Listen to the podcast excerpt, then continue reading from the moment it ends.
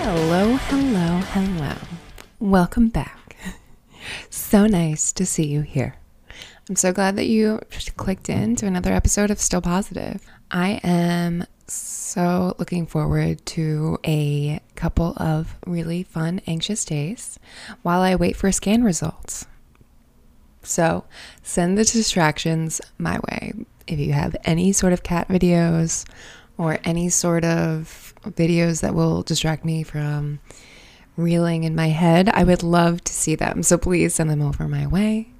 I will greatly appreciate it. So let's jump right in. Uh, today I'm talking to Lori as she shares a part of her life living with Ehlers-Danlos syndrome, which is a group of genetic disorders that affects people in different ways, but it is caused by faulty collagen, which is the glue that holds the body together, and can result in weakened tissue or joints, but it affects people in different ways. I came across Lori's profile on Instagram and I knew I wanted to talk to her immediately.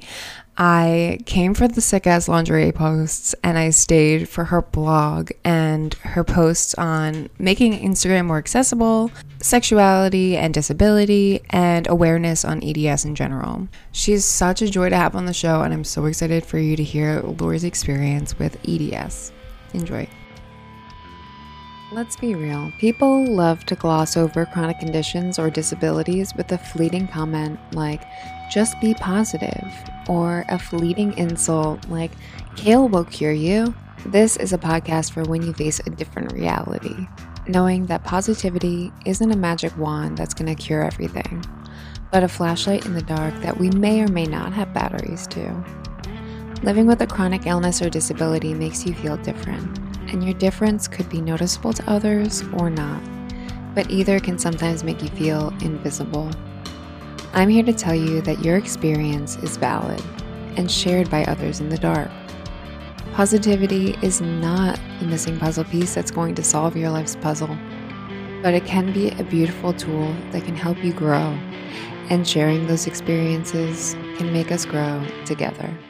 So, yeah, Lori, thanks so much for wanting to do this with me. I'm really appreciative that you wanted to jump on the call. I mean, thank you for the opportunity. Yeah, of course. Um, I'd love to just start talking about what sort of relationship you have with chronic illness. It's very complicated, but I think over the years it's certainly evolved more from denial and trying to fight through and you know get better Mm-hmm. Um, and now it's more so coming to terms with the fact that this is going to be how it is for the rest of my life. And it obviously mm-hmm. will change and it will get better at times, it will get worse, you know, but it's still complicated. I think we live in a world which is built for able bodied people. And of course, there are other barriers as well. And I'm very privileged in the fact that, you know, I'm, I'm white and I don't have that to face yeah. on top of everything else. But it's still, it does, you know, affect you negatively trying to fight to get the accommodation and support that everybody else does so that it levels out the playing field. So it seems like we fight twice as hard to get half as far. So it's very exhausting. So I wouldn't say so much anymore. It's a a battle with myself. It's more a battle with society and mm-hmm. the yeah, and the and the systems to try and get the right accommodation and have our voices heard. And I know that that's something that a lot of people are also, you know, having to struggle with, which sucks in its own way. Right. But at least then there's that element of support, and I think having found the chronic illness community of people who get it, it's a space to be able to share that. And I think it doesn't feel so alone anymore. So I think my relationship with chronic illness is, is bittersweet in that I found my best friends through it. I found my partner through it. I've, you know, had great opportunities through it, but it's still something that causes a lot of pain but I can't quite remember a time where I wasn't ill. Mm-hmm. So it seems like I've come to a point where it's just accepting it now. And that's not giving up because I know a lot of people would think, oh, you just got to keep going and like try this and try that. I'm like, well, it's not, it's not how it works. You know? Right. And finding that relationship within yourself, I feel like is so hard to do sometimes because the mentality of society is like you are sick, you get better, and then you continue on with your life. And then when that doesn't happen, it's like, what's wrong? Didn't you try eating kale or like didn't you try You're this? Still ill, and it's like, yeah, that's the chronic part. right. Even accepting that, like for yourself, like you said in the beginning, like that was such a hard transition to come from a space of something's happening to me and then realizing, okay, this is just a new me. this is just a new side of me that I have to like accept and like love for myself. Exactly. And I think I think I saw a statistic yesterday which twenty percent I think it's twenty percent of the world's population is disabled and obviously that differs because of the provisions of care and preventative measures that are in place and things like that. But it seems that because of the lack of representation, there it doesn't feel as if there is that massive amount of people who are dealing with that. And when it's when it's in fact it's like a fifth of all of us, which is right. very similar to you know the mental health statistic of one in four. And obviously, there's a big relation between that which I know we've talked about before. Right. There is that feeling, especially within society, looking at people who are disabled, it's very much inspiration porn of, oh, you're so strong, you're getting through this, all of that. And we feel like we have to be. And we feel like we have to be this strong, disabled warrior all the time. And that in itself is incredibly tiring. And it's okay to to feel sad about your disability. It's a, it's a right to be.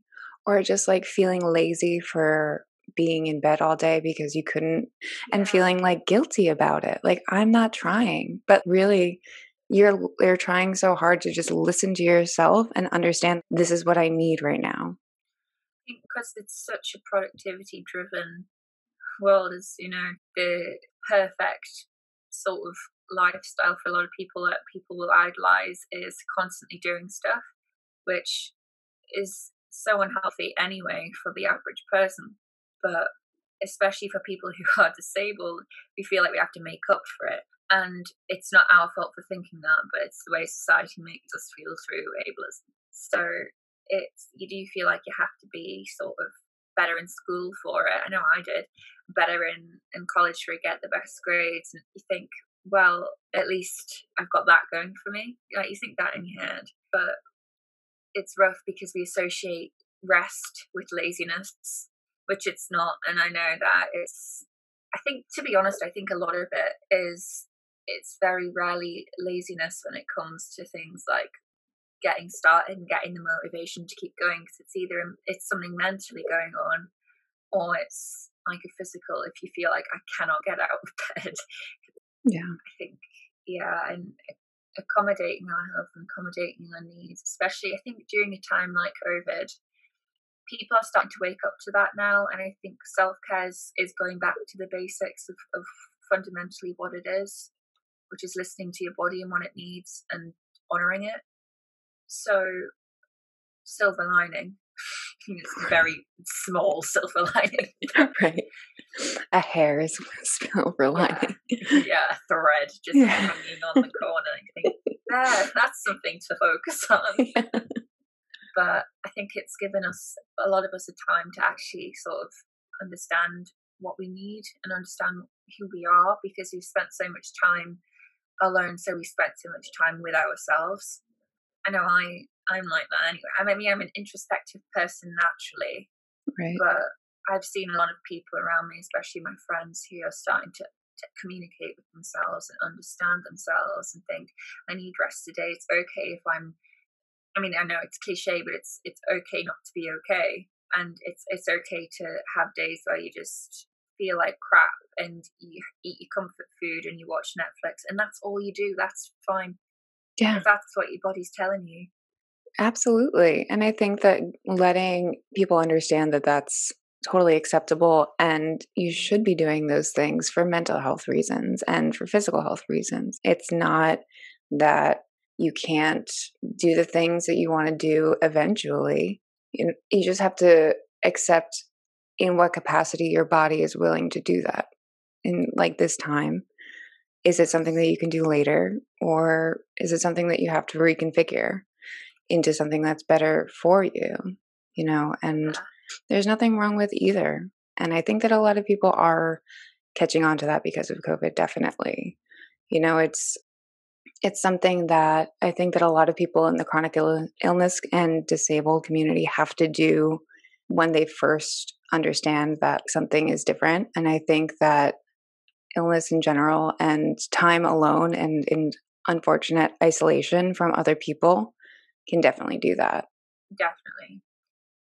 I think obviously it's incredibly unfortunate that it has to be under these circumstances that people have come to understand that, and it's not necessarily their fault if they hadn't clicked onto that before. If if they haven't been introduced to it or come across it, it's it.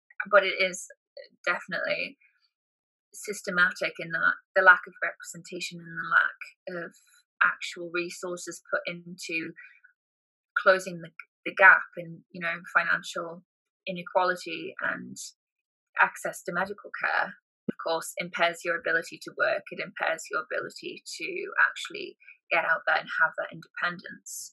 So you do spend a lot of time inside because accessing those spaces and for one do you have the money to? No. It's like do right. you have the energy to? No.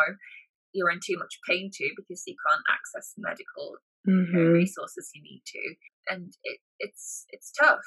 And I'm again lucky that I, I have the NHS, and it has its flaws for chronic illness and, and understanding it. But overall, it's absolutely phenomenal. And can you talk about a little bit like what it's like for you going to the doctor? Like, what's the process like for you? Like, how does that work? Okay. Um, so I'll make an appointment at my at my GP, so my general practitioner, and their primary care. So they're the people who will then refer you to secondary care if necessary. Um, so if that's like a service that they obviously can't provide. So then my consultants, who are like rheumatologists, gastroenterologists, neurologists, all of those great people, they will then see me for free. Um, and there's no like signing of anything. There's there's nothing like that. You just go, you see them, you sit down, you talk to them, and then they they will get in touch with you if you need another appointment, or if wow. you then if they can refer you to a service like physiotherapy because it's like musculoskeletal stuff. So like my rheumatologist can refer me to physio, or my um, clinician for my POTS who works in it's not cardiology, but it's linked within that will can refer me to a different trust. So we have NHS trusts for different districts, so like different counties, and mm. they will have their own different policy funding and things like that. But they will essentially try and keep you within the same trust just for legality's sake and just as easier. But in terms of actually, you know, referrals and and seeing people, the, the average waiting time, I would say, from pre COVID, because I haven't really had many appointments in this time because they're not in person. So it's difficult to say. They typically do reviews for me every either every year, every six months. But if I do get a, like a new appointment, it's a couple of months normally of waiting. So there is that backlog because it's access to services and funding and we pay our national insurance and that's if you earn enough mm.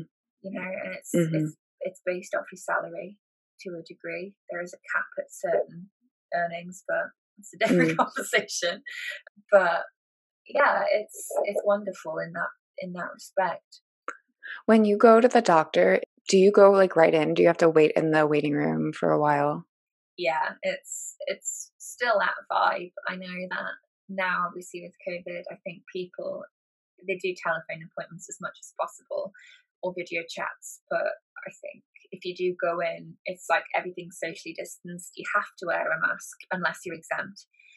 And you you asked to please use hand sanitizer before coming in. There is that barrier again of actually getting to treatment when you're vulnerable.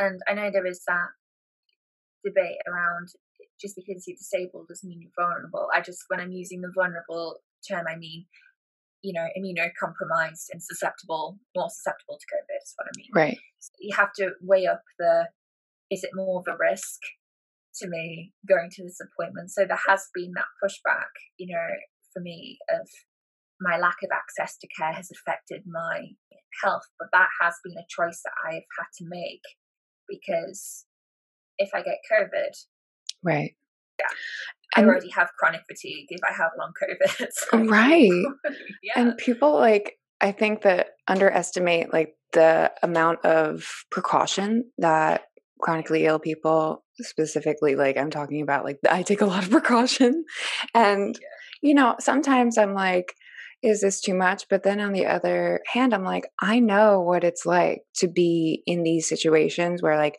I'm stuck in the hospital for months on end and like I'm facing death and I'm like, I'm not trying to do that optionally. like, exactly. If it can be avoided, yes. yes. I, I do have that like short term loss for long term gain in this situation. And I do, I have lost my abilities, like my upper body strength, isn't what it was, but I mm. can't go out in my local area because it's not accessible. If I was, to, you can't travel at the moment with local because we're in lockdown. I can't go into to a more accessible space purely for exercise. You can't you can't do that if you're driving somewhere, especially if you're driving into a different area. You can't do that unless you're doing that for food. Like mm. So there has yeah. been that barrier, especially for disabled people, because of the lack of council funding, which has been going on for years and years and years, to get like better pavements and fundamental things like that, so that a community is accessible. I mean, nobody thought that this was going to be what it is. Right. So there isn't that blame there, but there is that. It doesn't seem important because it's like, no, it's not a big deal. There's more important things to worry about. Is how they view it. Right. But without that, you're I think both consciously and subconsciously having it so that people are locked in their home. They can't get out. Mm-hmm. And they think, oh, well, it's, I think there's that view of there's not that many, it won't affect that many people. But it's very much putting a price on the freedom and independence of disabled people. But also, there is that it's been a year of, sh- of shielding, being primarily in the house for a year in inaccessible area. So I can't go out for like mm. a, a walk in my wheelchair, you know, which I think people typically like take for granted, but at the same time it's it's affecting a lot of people I know because of the lack of social interaction is now just starting to get to us. Like it's been a year and we're like, right. Like I oh, did all my like hard now. Yeah. Especially because it's like starting to get nice out again. You're like, all right, I did the whole thing. Like it's time to come back out. Like I would love to socialize in real life. Yeah. There's only so many. it's like Netflix parties that you can watch before you just say, you know what? right, right. I've had enough. so is POTS just the blood circulation not getting to your brain so then it it makes you dizzy and then you pass out or am i totally wrong? No that's part of it. It it's the it's dysautonomia it's the autonomic nervous system and its ability to regulate heart rate and blood pressure. Okay. So my blood pressure is low my heart rate's high. If my blood pressure is well if my heart rate is to an okay level because of medication my blood pressure is way too low.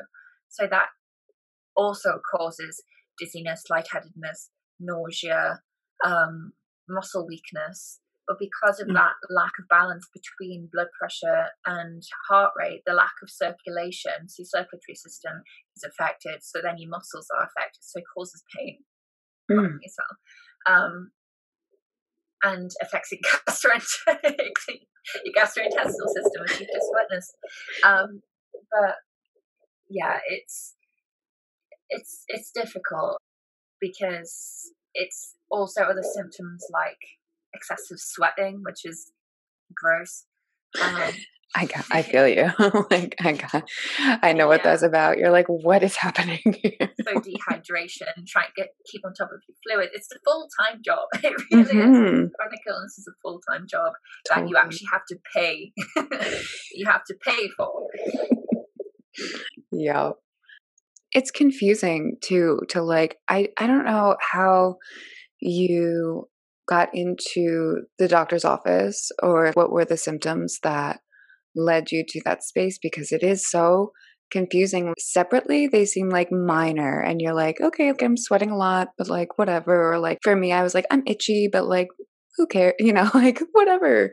And then, like, it, what was it that got you the place like, I need to check this out? Yeah, I think if go back to the beginning, I think as a kid, I was injury prone. So I wasn't.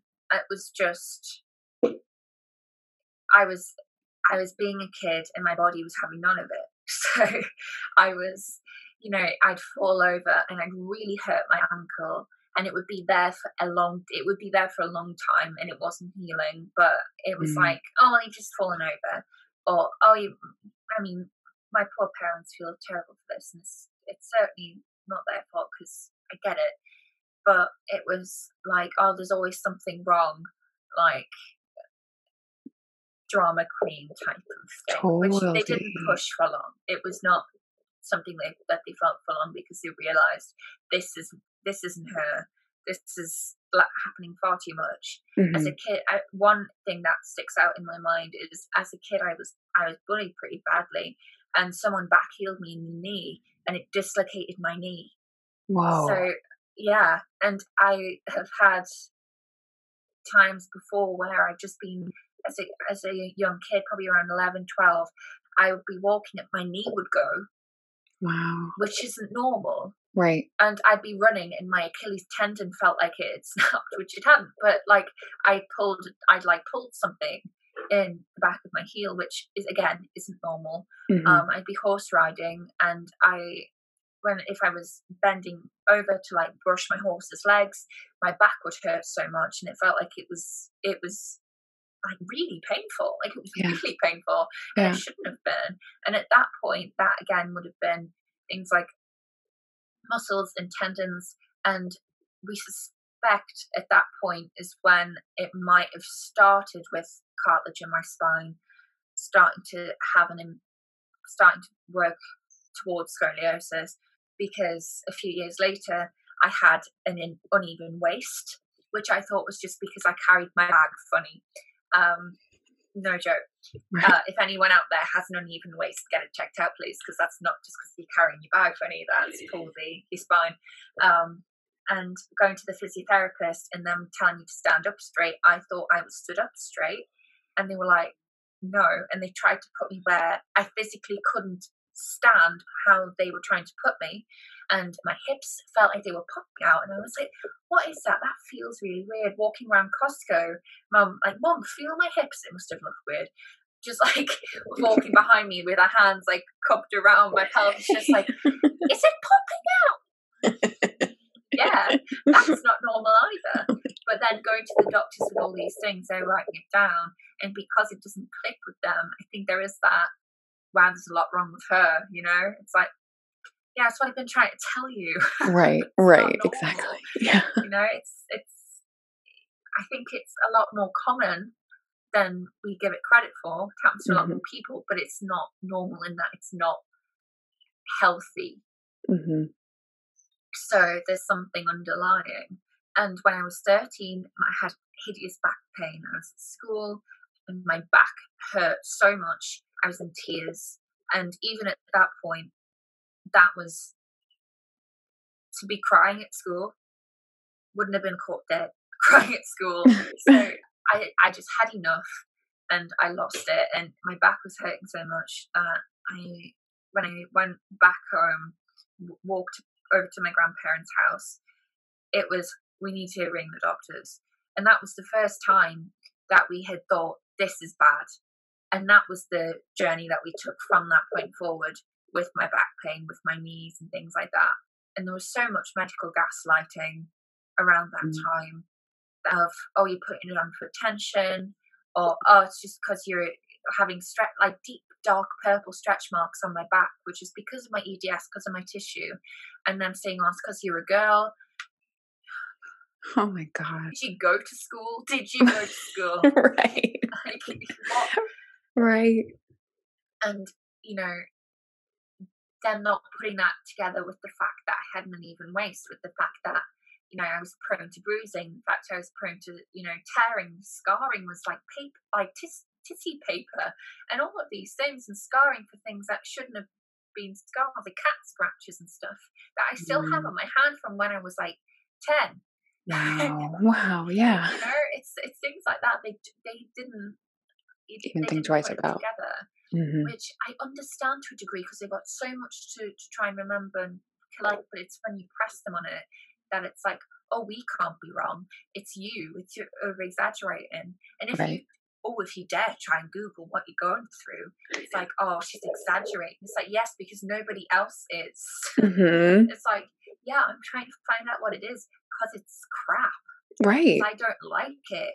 I wouldn't like it to be here anymore, please. Which right. is why I'm trying to find out what it is. But of course, it is still here, which you know, I'm okay with that. But at the time, I wasn't. At the time, I was like, let's get this fixed so I can go back to being 13, please, and not have to like argue with doctors mm-hmm. about getting access to treatment because I'm a woman and I'm hormonal and I'm exaggerating, which no. It's like, oh, yeah. oh, you do putting it on. One doctor actually said to my dad, "You sure she's not putting it on for attention for you?" I mean, that in itself, it's like, what generation are you? Are you? right, right, exactly. It's so upsetting that this seems to be more of a common thread in in talking to people and talking to women and just not having doctors believe you but also having doctors not fully understand the things that you're going through. I think through specialists obviously they're more in tune with those things, but yeah. the, the initial diagnosis is so tough to get through even even something so blatant as cancer i had all of the classic i had sweat i had i was so incredibly itchy i had sores that wouldn't heal that were just infected constantly and i was out of breath and all of the doctor was like mm, your airways sound fine you're you're fine and i was like I'm not fine. Like, I'm not leaving your office until you give me something other than you're fine. Just do something. Do run a test. Like he literally was like, mm, "It sounds fine. You're okay." I was like, no, no, no, no. There is always that. If you, I'm sure if you hear like hoofbeats, don't expect it to be a zebra, expect it to be a horse. It's very much the look for the common thing first, which is fine. You can take the statistically that makes sense because it affects more people. So you look at the things and then you work your way down. You don't just stop because you don't know what it is. Right. You know? Right. And then when you have to be an advocate, you use so much of your own energy that you should be using to rest and look after yourself, to fight for the care that you need because people who are supposed to be doing it for you aren't. Mm-hmm. And yet, we're the issue because we're trying to find out what's wrong. Or right. we're the issue because we have the nerve to sit here and tell you that you don't know what's going on and to ask for somebody else's opinion. That's so frustrating. But I'm glad that you were an advocate for yourself and able to come up to them and be like, take another look. I think it's it's difficult because I know a lot of people out there, especially with things like EDS, it comes on around puberty. Um, mm. and that's that means that you start to feel things predominantly, you know, like pain and and things like stretch marks and you know gastrointestinal stuff, that I felt more around the 14, 15 mark than than I did when I was a kid. Mm. You know, but obviously it was still there. So going through that as a as a teenager when you've got so much other stuff going on, it's like I wasn't able to be a child. I wasn't able to be a kid because my health impaired me in such a way from the age of 13, that's still a kid. Yeah. You know, like I still should have been going to like the shopping centres with or like the town with my friends for the first time on the bus independently and doing all that stuff. But instead I was arguing with doctors. Yeah. And it's that it, it, you do carry that with you. Like you do carry that with you because you you're trying to nurture that inner child a lot because you have to grow up so quick. Mm-hmm. And obviously, there's other factors that play into that as well, especially if like with mental health and and you know family dynamic and things like that. But I know it's only recently that it's really dawned on me that my inner child needs me now mm-hmm. because it's been years and years and years of having to grow up so fast. And I always have people say to me, You're so mature, because I'm 20, you're so mature, you know, it's like wise and all this stuff. And it's like, yeah, because I didn't have a choice. Mm-hmm. So yeah. to a to a degree, it's it's a silver lining because it it's equipped me with this, but it's still not a positive because it came from quite a difficult place, which still needs my attention now. And so, what else do you do for like self love and self care? Like, what are your go tos? I think I, I talk to myself a lot, which I know people probably like, what? but I have I have verbal conversations with myself, just talking out loud, so that I can hear myself say the words. So having the mental thought is one thing, hearing myself say it, another thing. It works for me. Um, and to just understand why I'm feeling the way I'm feeling. I think I like to know. Um, and if I don't have an answer, that's okay. I can I can sit with that. So I juggle between distraction and taking active time to to reflect on why I'm feeling how I'm, how I'm feeling. You know, identifying any any potential triggers for situations, how I can work through that to, you know, dispel that that trigger in a sense or accommodate it depending on what it is. Um, and affirming with myself, you know, that it's okay to feel the way I'm feeling and it's okay to have setbacks. So, really, for me, it's a lot of, of mental reflection um, when it comes to self love and stuff because as important as as like the other stuff is, I think for me with my mental health and things like my I've I've had a, a lot of issues with eating like a few years ago and, and body image and stuff like that. That I think if I address it with myself and I I actually think about how I'm feeling, it doesn't seem scary mm. or it doesn't seem you know so impossible to actually to get through. Mm-hmm. But I also do little things like scrapbooking and I love the guitar and you know my my pets and I do like to to video chat with my like my best friend and and my partner and, and do stuff like that as well. Nice. Um, that is great. But for me, for me, it's certainly the like po- like positive reinforcement and the affirmations. I know for some people are probably thinking, "God, that's boring," but I've learned to love it. I was. I went I went to therapy for a long time, and I learned to love it. yeah, there you go.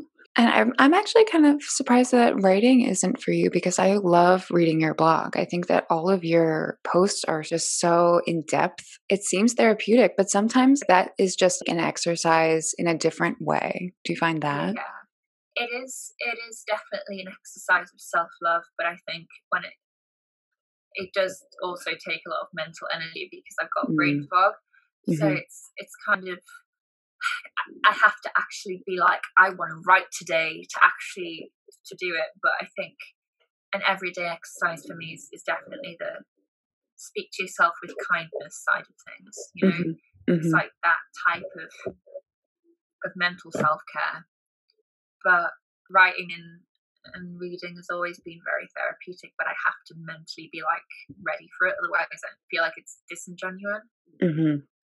it is um i love looking through your posts. I think that they're so great. And I love that Oh, you, thank you. yeah, I do. I love that you have like educational posts and like talking about how to make Instagram more accessible, but then also have these badass lingerie, like I'm fucking so sick posts. I love that. It's so like empowering in the sense that it's like, this is just like what I want to do.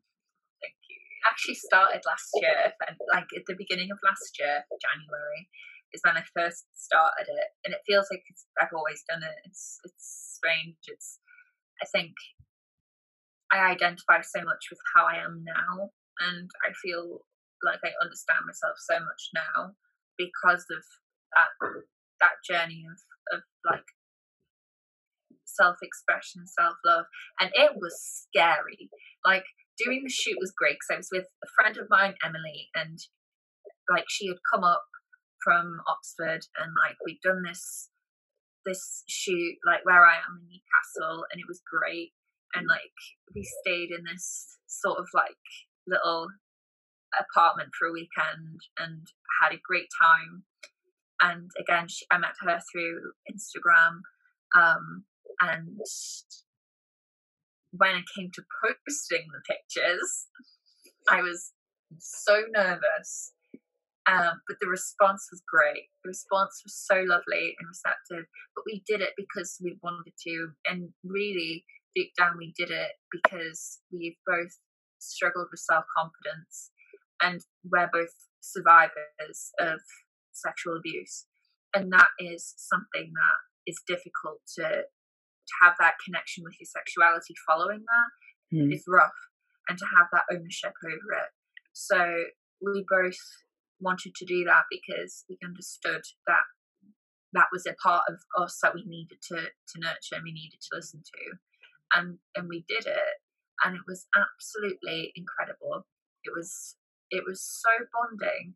Um, but when it came to posting them, I was really nervous because obviously I was in a basket and and stockings, and those pictures aren't there anymore because Instagram deleted my first account.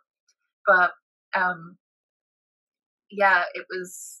I've still got them, and I've actually still got pictures. This is from the shoot that I printed out because it's in my wheelchair, and it's Gorgeous. Oh, I it love was it. just it was just great because I was in my wheelchair, which was something that I used to think was so like ugly and just like cl- like clumpy and what didn't feel like me. But then I sort of found ways to to, to own it, and then Yes. learn to think why I had that sort of deep seated discontent towards it, I suppose, which of course is because of ableism. But I've now seen my wheelchair and I'm like, oh, it's my body. It's like my legs, you know, like it's it's it's fine. Yeah. It's great. And it's It's helping. just yeah. I don't I don't see it as as something that I feel embarrassed by anymore by any stretch. Sometimes I get a little bit sad that I need it because I want I want to be able to go on on walks in the woods with my mum and the dog. I want to be able to to do that because I miss it, and that's okay. It doesn't you know make you a bad disabled person for feeling sad about needing mobility aids, but I think it's certainly important to recognize why you feel a certain way about needing them. Yeah. Um, but yeah, that that shoot was wonderful, and I think my journey with with doing like lingerie modeling and, and stuff like that has has been very liberating, and it's certainly something that I feel empowered by. And that was all I wanted it for. It wasn't for anybody else. And I, I like just been through a breakup, and and I thought, you know what, I feel crap, so I'm gonna I'm gonna do something for me with my with my badass friend, and we're gonna have a great time. And if we post it, we post it. But we did, and that was that was one of the the best choices that I think I've that I've made because it did allow me to really find myself and that passion and that power that I that I wanted to unleash. I just didn't know how, and I was scared to. Mhm. So yeah, I'm I'm really in love with that side of myself now, which is a wonderful thing to say. No, it's fantastic. I love that. And through throughout all your experience with chronic illness and EDS and POTS and all these things, do you find that you can still be positive? Yes. I think I used to be positivity is you have to feel positive all the time, which of course we know is, is in, impossible. You know, you can't always do that because you're human. So I I certainly do always allow myself to view positivity as saying it's okay to not be okay or it's okay that I feel sad today doesn't mean that it's permanent. And reminding myself that these sad moments, as as valid as they are and as difficult as they are, are fleeting in the grand scheme of things. But to allow myself to feel sad about it. Mm-hmm. Um, because for a while I used, I used to think, why are you feeling sad about it? You know, it's like it's not going to achieve anything, is what I thought. And I think that was very much based off of feeling burdensome for expressing the fact I was I was really sad about my illness and thinking that my illness was burdensome in itself, which I've worked through and I know it's not it's only burdensome to me because I have to deal with it. But I, I remain I think I remain positive by just feeling how I want to feel and just allowing those feelings in because if not, I feel like I'm not being true to myself, and that always finds its way back. So, yeah. Yeah, and the acceptance that comes with, you know, feeling bad or feeling depressed or feeling sad. It's like accepting that I've found to be really positive. And in the moment, it doesn't feel that way at all. You're just like, I feel like crap. But it's also I accept this. And like you said, it'll bite you later. If you don't yeah. Accept that and just embrace that, it does find its way in somehow. So you might as well just accept, you know, like feel this now and move through it as best you can. Exactly. Yeah. And then I do just want to touch on the NIWE. What can you tell me a little bit more about that? So, yes, that is a northeast based. It's lottery funded actually. It's national lottery funded, but it's a eating disorder charity in the northeast which gets no government funding at all, and they are a preventative organisation with people who have early signs of eating disorders to get in there quick rather than leaving it to obviously accumulate into a full blown eating disorder. So it helps to save lives, helps you know, to have that community outreach. But it also, my counselors at college had connections to them. So it does help, you know, reaching out to, to younger people. But it's an incredibly important charity because we think of eating disorder organizations for people who, you know, you have a picture in your head as to, as to it's incredibly severe because there isn't much intervention at the beginning. So they raise awareness of how eating disorders can present themselves, and they work in particular with women who have been in abusive situations as well. So it's an incredibly powerful organization, which I wish more people knew about. So yeah, thank you very much for allowing me to to give them that. Yeah, and I think that it's great too because you're right. You don't see a lot of eating disorder organizations preventative before it gets to a point. Yeah. I know they talk about it as disordered eating behavior and, and relationships with food in that sense. And they do work with a very wide age range too. It's not specific to a certain group, but it is very small. It's in the northeast of England. So if anyone wants to to donate anything, please do, or at least just follow them on social media, you know, boost their posts in some way. But I know my experience there was was wonderful, and they were incredible because they allowed me space even when I couldn't. I was seventeen, so I couldn't access children and adolescents mental health services in the UK, and couldn't access adult mental health services. So there is that there is a, a gap in age and outreach, and they were there for me then. So if I didn't have them then, I wouldn't have thought of my eating disorder as necessary to bring into the adult mental health space after mm-hmm. that. So they helped me get to that point and realize that. So I'm incredibly grateful for them for that. Wow, that's amazing. Thanks so much for sharing that with me and with everyone else. I really appreciate that. And thank you again for your time. Thank you, Dana. What a freaking sweetheart. I love her. I'm so happy that she wanted to be on the show, and I'm so happy that she shared her experience with us. Thank you, Lori, for your insight into living with EDS and being real about your experience and bringing that awareness to the world. Be sure to donate and share about the NIWE. There will be a link in the show notes. And be sure to follow Lori and dive into her blog and just enjoy. If you liked listening to Still Positive, be sure to subscribe and be notified when a new episode comes out. And as always, thanks again for clicking in, folks. I really appreciate your time and I just love you guys. So stick around and stay safe.